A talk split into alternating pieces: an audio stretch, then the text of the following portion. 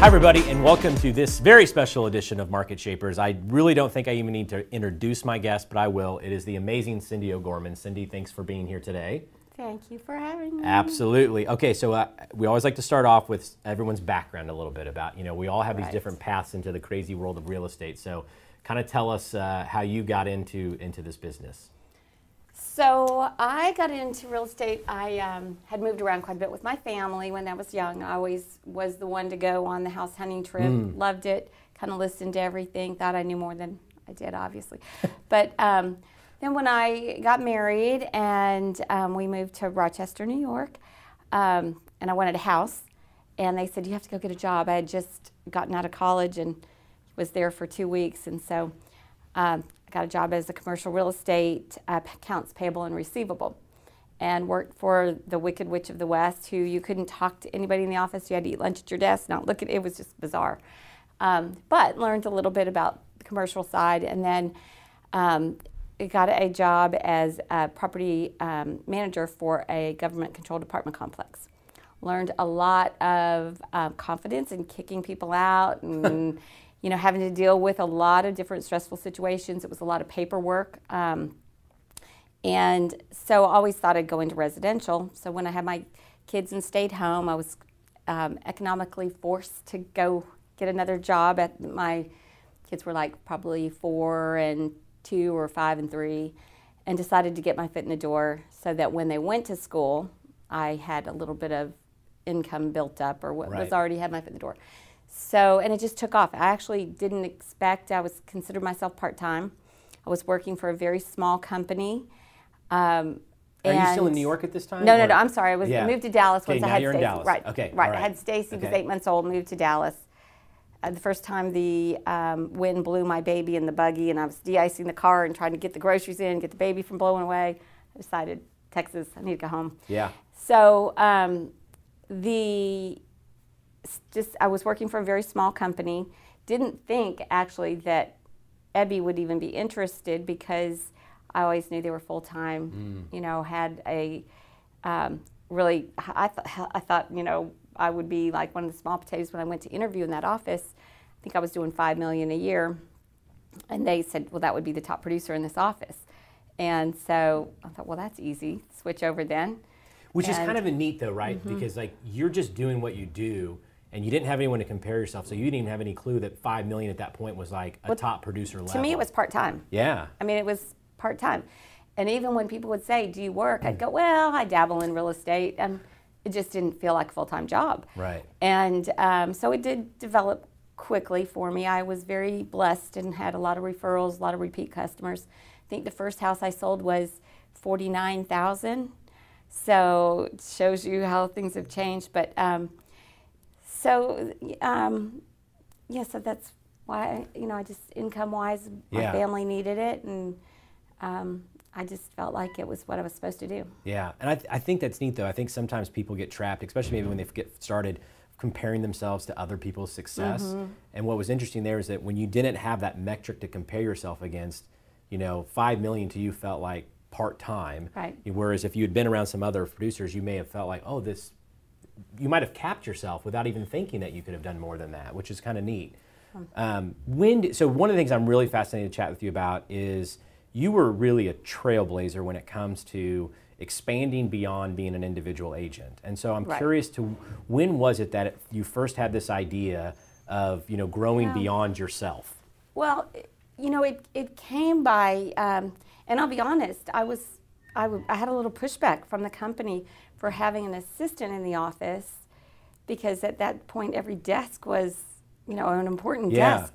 And I wanted my assistant, you know, I was still room mother for both kids, going on field trips, going to their games, um, trying to build a career.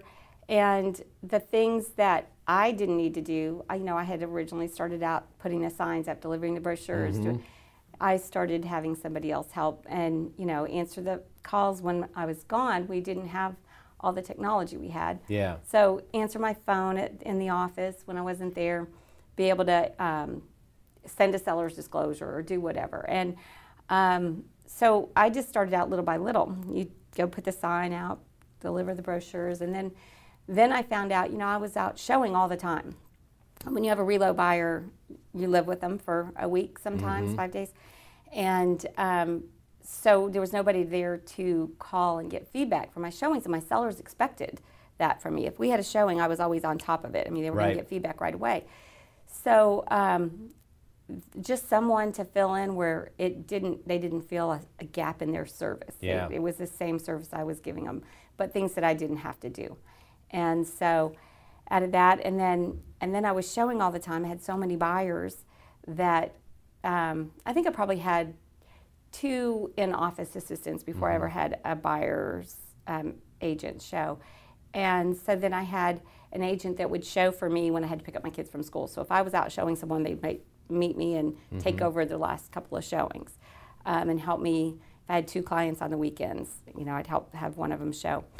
And so I kept adding just whatever that void was that I was used to personally doing that somebody else could do without affecting um, the service to the client. uh-huh. Yeah. And I think what's interesting there is I know now teams and groups are so prevalent. Some people will actually say, well, I just want to be a team or group. And what I think was really important for people to hear from you was that it was need based. Like you recognized activities that were better to be pushed to somebody else to handle, like putting a yard sign Right. in, sending the seller's disclosure so you could focus on those revenue generating activities. And then as that grew, then it became need based. Well, I've got so many clients to work with, I need someone to pass some folks off to. It wasn't just growth for the sake of growth, or it sounds better to say I'm a group as opposed to an individual agent. No, absolutely not. And one of the things that I see happening is agents will combine together Mm-hmm. or add somebody really to increase their volume Right. more than the need for it, or they hire an assistant and they can't financially keep them for long, and so that person's out of a job too quickly, you know, and then they've also not progressed to where they wanted to be, wanted Yeah. to get. But I think it's it's when you're busy enough that you, you know, can you can you give you know 20 hours away to an assistant, and then can you give them 30 or 40? Right. But um, yeah, I think it's a, ne- a need growth rather than a combined just to have more volume. Yeah. The ego kind Mm-hmm. of reason for growing. And so, as your team has grown over the years, I'm curious about. It's a big decision to add someone, you know, to your group. Right. Um, and I do think some folks treat it really informally, like, oh, it's because we call them teams or we Mm-hmm. call them groups, and so it seems very informal. But you're really hiring someone to be part of your company Right. that you've created. So, what are some of the things that criteria that you've used over the years when you're looking to add a, a producing agent to your group or someone who's new that will Right. become that? Like, what what is the lens you're trying to look through for someone that you're identifying? Well, the agents that work for me in on the office side, which work very, very hard, and they know they represent me, um, and they the ones I try to hire the ones that would think like me, and the ones that know how my they you know I have a lot of them that have been with me for a long time, and they know how I'm going to think, how I'm going to respond, um, what I expect, and and they're you know sometimes you get agents that have been successful, but they just are tired of the rat race. They're tired of the nights and weekends, and so um, you get the perfect balance because they're experienced um, and they are professional. Right. But you know they don't want to be out there selling, and so I look for somebody that is happy with that. They you know they're not always going to be in the foreground. I mean, it's going to be my picture and my and, and that sometimes some people can't or don't want to handle that. They want to be out there. Um, I think it's become people are okay now with having a group, a successful group behind them, rather than just their face out Sure. there. Um, and then the buyer's agents, you know, I have to have somebody willing to work tirelessly. I mean, it's hard, and you know, they've got to be patient and um, be willing to go nights and weekends and go back over to the house 500 times for that one client that can't make a decision. Um, and you know, my girls work with me. so Yes, yeah. They were grew up locked in my car listening. to Was this always? You so- think this was predestined? Like they were always going to get into this business, or did they grow up saying we're never going to do that, and then they found themselves in real estate? grew up saying they'd never do Nice. that. Absolutely, Yeah. never take abuse from people, never Yeah. work all night and day, weekends, be yelled at Yeah. for their house not showing. So, um, but they both did other jobs, not for long, Right. but both of their jobs entailed weekends, nights, and um, you know they they weren't making that much money. So Yeah. um, they both decided that was what they needed to do. Yeah. And it was, you know, I, I like to tell the story that I worried about them for so long. you know, I was going to listen to everything they said and critique it. And um, one day, I, I, one of them was telling somebody, um, "Oh, I think if we knock down that wall and we get an engineer, of course, to look at that, but if you can open that up, I think you can, you know, make a big profit in a couple years, and we need to do this." I'm like, "Okay, I'm, I'm, I'm not monitoring yeah. them anymore." I'm they done. have learned by osmosis right. over the years right. of being near you and stuff, which is amazing. But it is very important to have people that you are happy and proud of representing you. Yeah. And because it's an extension of you and your brand is, that you've created. Right. And also sometimes, you know, if people think you're brushing them off, then they're they're already a, a little bit mm-hmm. upset. So it has to be somebody that is over the top, professional, and hardworking for them to be okay and accept right. it. Yeah. Yeah. Um, I'm curious. So over the years, as as you have, have, have grown your business. Um, you know, one of the things you're really well known for right now, obviously, is in within the luxury market. And I'm curious about uh, was that a conscious decision to try to you know get into that market, be, grow an expertise in the luxury market? Um, did it just happen over time? I'm just kind of curious the evolution of, of that, you know, to where now you're yeah. just so well known and so associated with that, even though I know you sell in all price points. Right, right. Um, no, it was never intentional. Um, what that was was a buildup of this client moving up and up and up, yeah. and, and so honestly, and then I think that um, I always wanted to do a little bit more marketing than average. You know, anybody can do an ad here or put a sign to, but I always wanted to do more than the average person for exposure for the home. And so I think just the marketing and trying to have, you know, all the all the pieces that I do, I try to have them very professional. Mm-hmm. And um, I think it's just been over um, referrals and repeat business that, that my clients have moved up in price, and yeah. so it's allowed me to. I think that's cool though because I think I don't think other people think about that way sometimes. They think like you have to like somehow magically up your price point to get into luxury, and really what it is like just continue to be that lifelong right. you know professional advisor mm-hmm. for your clients because over time they move up as well, and you get to ride that path with them. Right. Which is really a neat way of thinking about it. I think too that one of the things I didn't do was turn business down because of the price point. Mm-hmm. Um, if it was a lease, if it was a hundred thousand dollar house, and people would say all the time, "Why do you still do that?" Well, it's not about what price point yeah. it is, and I truly feel that way. It's about making that client a client for life. And one of the biggest deals I ever had years ago was somebody that I had leased two homes to, and then their boss was going to move the company here, and the boss bought a home. And, you know, if I hadn't leased her the two homes, that probably took just as much energy as selling a home. Right. Um, you know, wouldn't start that. So then they brought in a couple other partners, and I sold them large homes, and so one thing just kind of led to another. Yeah, yeah, because that's the neat thing about our businesses. You never know that client or that property right that connects the dots to other right. opportunities. Yeah, it's sure. not one client. You look at each client as five clients. Yeah, yeah. Uh, one of the things I know that you've really prided yourself in is really running your company as a business. And sometimes uh, those of us in real estate treat it maybe a little bit more informally. So, was that kind of a discipline you brought from the very beginning, or is that something over time that you've learned the, the importance of that if you're going to have sustained you know excellence in this business? I right. I think it is something that you you see too many people have a great year and go down. I think it's can it's got to be a um, constant level mm-hmm. of the mm-hmm. same kind of professionalism and service, but the business part is like again you don't add until you're ready for that person and you don't hire somebody unless they're right. a great example of you but also there's a lot more to i do so much paperwork and you know i think people think oh well you're on appointments here and there I have great people behind the scenes, which is so important. But also, I check all those. I check the feedback all the time. I check the CMAs and make sure everybody's still priced right. Right. You know, I'm very involved in every aspect of it.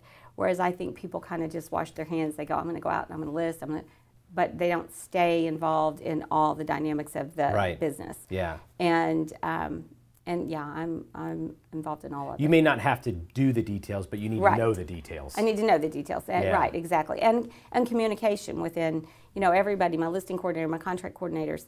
If you don't constantly, you can't just turn it over and not know what's going on because I mean, my clients call me on my cell all right. the time. You've got to be involved in it and know what's going on. So I think um, that and then just budgeting you know you've got to when when the times get bad you can't cut back your advertising it's got to stay and like in 2008 9 when it got bad i saw so many people just kind of disappear Right. and i didn't change a thing i was doing and it cost me a lot for a couple of years to stay there but i think that's another thing that kept me you know in the forefront and my name and knowing that you know when it's tough you can't just put a sign in the yard you've Yeah. got to be aggressive with You almost had to lean in even Exposure, more at that right point. mhm. Yeah. Um, so I think if we almost scoured any market across the country, it would be so rare to find someone who has been that number one agent within a city for the number of years that you have done it. Um, so I know running it like a business is, you know, one of the reasons you've done it. What are some of the other things that you kind of attribute to this excellence that you've been able to sustain over the years? Well, I think I'm good at problem solving. Mm-hmm. When when deals are ready to fall through, um, I I think that that's really kind of where I shine. Mm-hmm. And um, there's so many people ready to give up too easy on things. Um, and you know, I I I don't know the answer to that other than I think that my clients trust me, and I think I'm pretty honest with them. Right. It's what I say I'm going to do, I do, and um, and I just think it's just that level of confidence that you know I hope I give the clients and Yeah. that they have in me. Well, and uh, you know, and, and certainly by rising to the occasion when there are those challenges come up, I think some of us fear confrontation or we fear those difficult conversations. But those that just say, "Hey, that's part of the job. I've got to, I've got to do that," Right. Um, because the rarity is the transaction where everything went perfect and there was no Right, problems at right, all. Exactly. That's that's the reality. But I also think going back to your other question about one of the things that probably keeps me going when the times get slow in one price point because I do all price Mm-hmm. points. You know, I've got every I've got the, you know, under 5, the 5 to a million, the over a million. And so it's not like you only have the Sure. small properties. So if the rates go up, those aren't selling or you know, the upper end slows down because nobody's buying the bigger homes because they're afraid of the stock market. Those are I'm still got these other price ranges. So It's like diversifying your business. Mm-hmm. exactly. Yeah, and then and then also you're you're diversified in where you sell too. Like Right, you're not in some right. just hyper local Exactly. pocket of, of town either. And that that comes from selling so many buyers that were moving here and working in so many cities and then when they went to sell, you know, you're got the repeat listing but you're they're also in there telling people to call me. So I do. I probably do work a broader range than most Yeah. people do. Yeah. Yeah. Uh, What are some of the tips or ideas you can share with others about, you know, as you have built this really massive client base over the years, um, how you kind of still stay relevant to them during these seven to nine year life cycles between them, you know, buying a house through you, selling a house through you as well? Like, you know, what are some of the things you and your group have done over the years to kind of remain that, you know, uh, real estate agent for life for them? Right. I, you know, honestly, I, I don't know that I'm probably as good about sending emails and you know things. I send Thanksgiving cards um, every year. I feel like the Thanksgiving cards are more important. They stand out a little bit more than the Christmas cards. Right. And it's thanking them for their relationship with me and the referrals. Um, but I think um, a lot of it is just that relationship, that one-on-one Yeah. relationship that you build. So I mean, I still every year I've got clients from 1984, 85, 86 contact me and say, "You probably don't remember me." And the funny thing is, I remember the address and I get Yeah. a name, or sometimes a voice. Right. I'll know exactly who they are. Um, and I think it's just that relationship that you build that they'll say, you know, they don't think about calling anybody else. It's just you're my agent, you know. Yeah. And Because if you've delivered such an amazing experience, right. Right. when they have worked Right. with you, that's something they remember for years and years and years. Exactly. How that how that worked Right. out. You touched on it a little bit, but I'm curious about, you know, when you are working with a client, and maybe it's a listing that needs to come down in price, or you know, whatever the differences might be there. Tell me kind of your philosophy on having those challenging conversations with with clients. you know, and I I think that it is one of the struggles we all go through. We we allow someone to overprice their home, and you know, I'll say, if you choose to do that, I'm just telling you up front, so you remember I didn't suggest this. So Right. don't be upset with me when you're not getting enough showings or you're not getting offers. And ultimately, we have those clients that will still come back and say, I know, but you didn't get an offer, you didn't sell it, and so we're going to try something different. And it just crushes you because you're like, mm-hmm. that is not what I told you to price it Right. at. So I think that that's the hardest part about the whole job. Or the next agent comes in, they lowered it 100,000, it sells in 30 days, and you're, you know, you're just so upset that why didn't they give you that chance? Yes. But I think um, sitting down and I'll send them pictures sometimes of their competition. Um, just go, sitting and going over the statistics again. You know, yes, when you started, the comps were here, but now you've had a couple of bad sales that have brought your comp down, or this home came on the market and it's totally updated and you're not, and so you can't be the same price. Right. Um, I think the feedback, we're really good about trying to get detailed feedback and being able to say, here's your feedback, it's consistent, you know, it's not something we're not doing. And I do get a lot of people that will call in and say, okay, I know it's you're doing everything you can. What do I need to do? Yeah. And those are the ones you love because they see that you're trying, but you know, it, it's clearly um, something about their floor plan, their price, their condition. But I think that a lot of sellers, it takes it so personal that it, it could never be their house. It can't be their house. It's got to be something you're not doing. And for all agents, that's the hardest thing because um, it does, you spend our wheels, they just, they forget that we don't make any money Right. much less it's costing us time and money until we sell it. And um, so I think we all have to do a better job of not taking the listings overpriced, but it's a hard thing not to do. Yeah. How much of that is like uh, a conversation you're having on the front end going into the listing? You know, sometimes you may not be able to get them there on the front end, but you're Right. laying the groundwork for later. I'm just kind of Right. curious how much of that is front end loaded or once you're in the process. No, I tried to front end load it. Yeah. I mean, I think it's it it's, makes the whole um, the whole transaction smoother because a lot of people feel like people will go in, get the listing, and then try to get it reduced. And I don't do that unless we've had the conversation up front that this is at the high end of the comps. So if we do that, I'm going to call you in three months or 60 days, and we're going to go over that. And some of them will commit. I don't ever make. I know agents that make people sign in 60 days. Here's your price reduction. I don't do that because I don't think you know that until you get mm-hmm. the feedback and get to see how much activity and are we getting repeat clients? Are we not getting repeat clients? Are they all saying, you know, the same thing or just the house isn't working? Um, so I, I, I front end load expectations, but I also like to regroup once I've seen Yeah. the feedback. Yeah, and it helps. I mean, sometimes it is a multi-step process to get the seller on board with Yeah. that and understand it. Um, we were at an awards breakfast together, I'm sitting next to each other just just this past week, and it was really neat because there were some, these different agents were getting awards, and you'd kind of lean over and say, "She started with me," and you know, she was with me, and you, what an incredible opportunity for anyone to be mentored by you. So I'm curious when you are bringing new agents into the business, Right. you know, whether they're on your team or just someone that you know, you know, what are, what is some of the advice that you give new people that are starting off, I I do believe or things to avoid too, right? It can be both ways. Yeah. Right. I do believe that um, the open houses, that is how I started. Um, I didn't have the money to market myself and didn't market myself for a long time. Um, but it's meeting people one on one. And so I tell people to get out there and, you know, when people come in an open house, that's your best opportunity because you're right there in front of them to set an appointment for the following weekend to build that rapport with them. And, um, you know, then immediately follow back up and say, we're confirmed for this and here's some other homes. What do you want to see?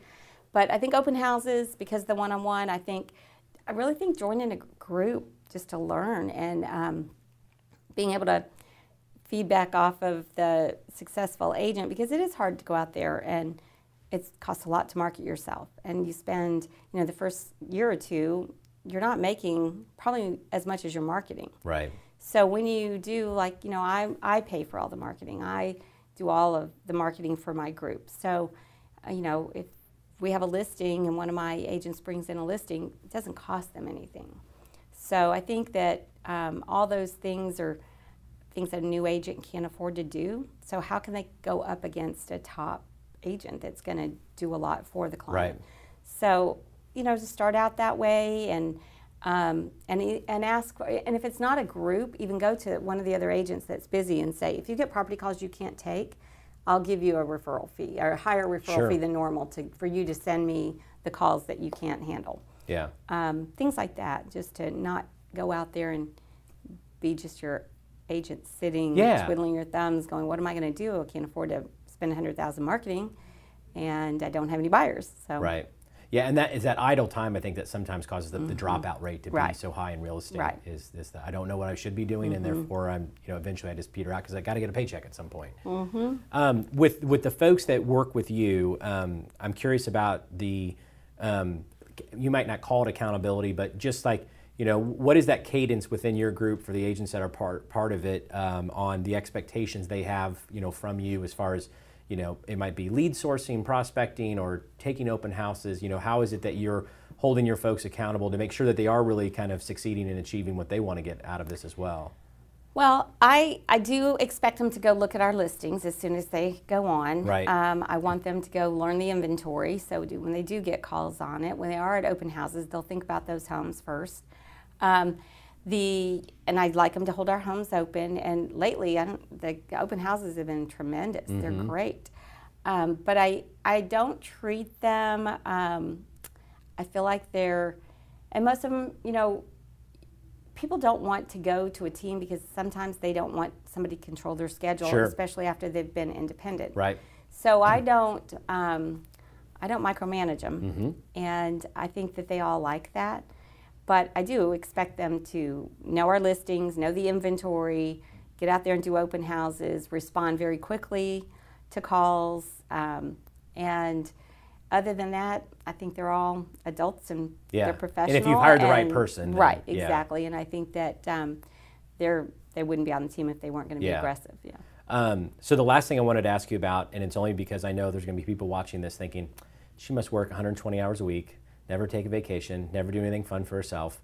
Um, and so I want to talk a little bit about how you bring balance into um, your this you know amazing Right. real estate career you've built. How you also bring a little bit of balance into it because I, I, I assume you probably view it as pretty important. I absolutely do, and I, I think that um, as a young mom, when I was starting my career, it's the one thing I gave up was time for myself because I did do all the class things and all the sports and. Um, you know, I picked my kids up from school. They may have gone back to the office with me many Right. times, and they did. They crawled under my desk and drew pictures for everybody. But I gave up the personal time, and I had been, um, you know, I loved to do aerobics before I, started working and all that. Quit doing all of that, which is not right. You got to keep that balance. But I had a great family life and work, and then now, you know, I think it's actually you do so much more, but it's easier to balance because um, I'm with my kids and my grandkids all the time and go to their sporting events. I might be returning emails, talking in the back, you know, on the phone, negotiating a contract, but um, I think you've got to have balance or you'll burn out. Yeah. And you got to go on vacation. You, getting away, I go on vacation, I'm still working. Yeah. But um, at least you're gone. Right. And you're away and you feel like you're, yeah, it's a break. But I think that you, if you don't do those things, you will burn out. Yeah, yeah. And it's I just think it's always important people to hear to see, hear from someone as successful as you is to, to say that is important and you know find build that in Right. as part of your business is, Right. is these times to escape for, for a little bit. And yeah, you're never truly away where you're not going to have, have a phone call or an email. Right. Um, but if you're staring at the ocean or you're staring at the mountains, whatever it is that recharges your Yep. soul, it's not that hard of a phone call. No, exactly, exactly. That's a vacation to me. Yeah. if I if I have a view yeah. and I can, um, Yeah. yeah. Awesome. Well, you I've said this before, but we are so thankful to have you here and you have just been kind of leading the charge over so many years and it's always fun in the home office. Every time I walk out of my office, walk down the hall, there's your face up on the wall as, you know, the person leading is the number of honor rolls that have made it in consecutive order. And so just wanted to say thank you for being a huge part of our company and inspiring so many others um, to kind of follow your suit, you know, here at the Ebby Halliday Companies. Well, thank you. You've been um, such a great addition to Ebby Halliday, and honestly, um, made a huge difference in the company's future. And I, think appreciate that. Wonderful. Thank you. And it's been, yeah, we've had an awesome time. We've had some dinners and lunches Yep. together, which has always been great to get to know you. And uh, thank you for taking some time to sit down today. I know everyone is going to be thrilled at the chance to watch this and uh, learn a little bit from the great Cindy O'Gorman. So I really appreciate it. Thank you. Awesome. Thank you. All right. Thanks everyone for tuning in this week. We appreciate it.